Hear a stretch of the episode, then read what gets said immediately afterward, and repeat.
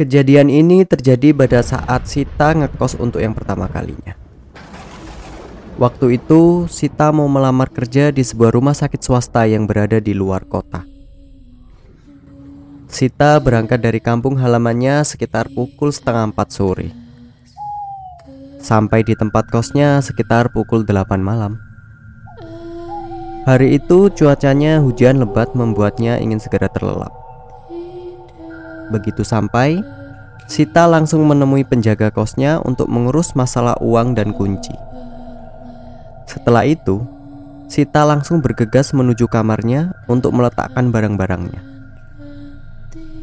Kamar kos itu sudah menyediakan tempat tidur, lemari, dan kaca rias, jadi Sita hanya membawa bantal, guling, selimut, dan keperluan lainnya saja. Setelah Sita selesai meletakkan barang-barang di kamar, ia langsung ke kamar mandi untuk mandi dan setelah itu langsung merebahkan tubuhnya di atas kasur. Tak menunggu lama, ia pun langsung terlelap. Dan mimpi buruk itu pun datang. Kak, hati-hati. Di dekat lemari ada kakek dan di samping tempat tidur ada kakak-kakak. Kata seorang anak kecil yang berdiri di depan pintu kamarnya yang terbuka lebar. Sita tidak kenal dengan adik kecil itu dan ketika ia melihat ke sampingnya, ia pun langsung terkejut dikarenakan ia melihat sesosok wanita menggunakan gaun putih dengan rambut hitam kusut yang menutupi wajahnya. Sita berteriak lalu terbangun. Ia langsung berdiri untuk membuka kain jendela agar cahaya masuk ke kamarnya.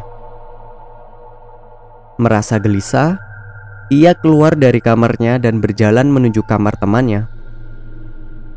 Ia pun menceritakan mimpi yang ia alami semalam. Temannya lanjut berkata, Katanya, sebelum kamar itu kosong, kamar itu ditempati seorang wanita. Pernah suatu malam, anak kos yang berada di sebelah kamar yang Sita tempati mendengar seperti ada orang yang mengobrol. Keesokan paginya, ketika anak kos itu duduk di ruang keluarga bersama temannya dan penjaga kos, mereka membahas tentang suara apa saja yang dapat mereka dengar di tengah malam. Anak kos itu pun lanjut berkata, "Iya, Bu.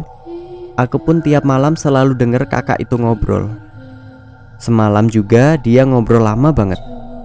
Kata anak kos itu. Mendengarnya membuat penjaga kos terkejut. "Hah?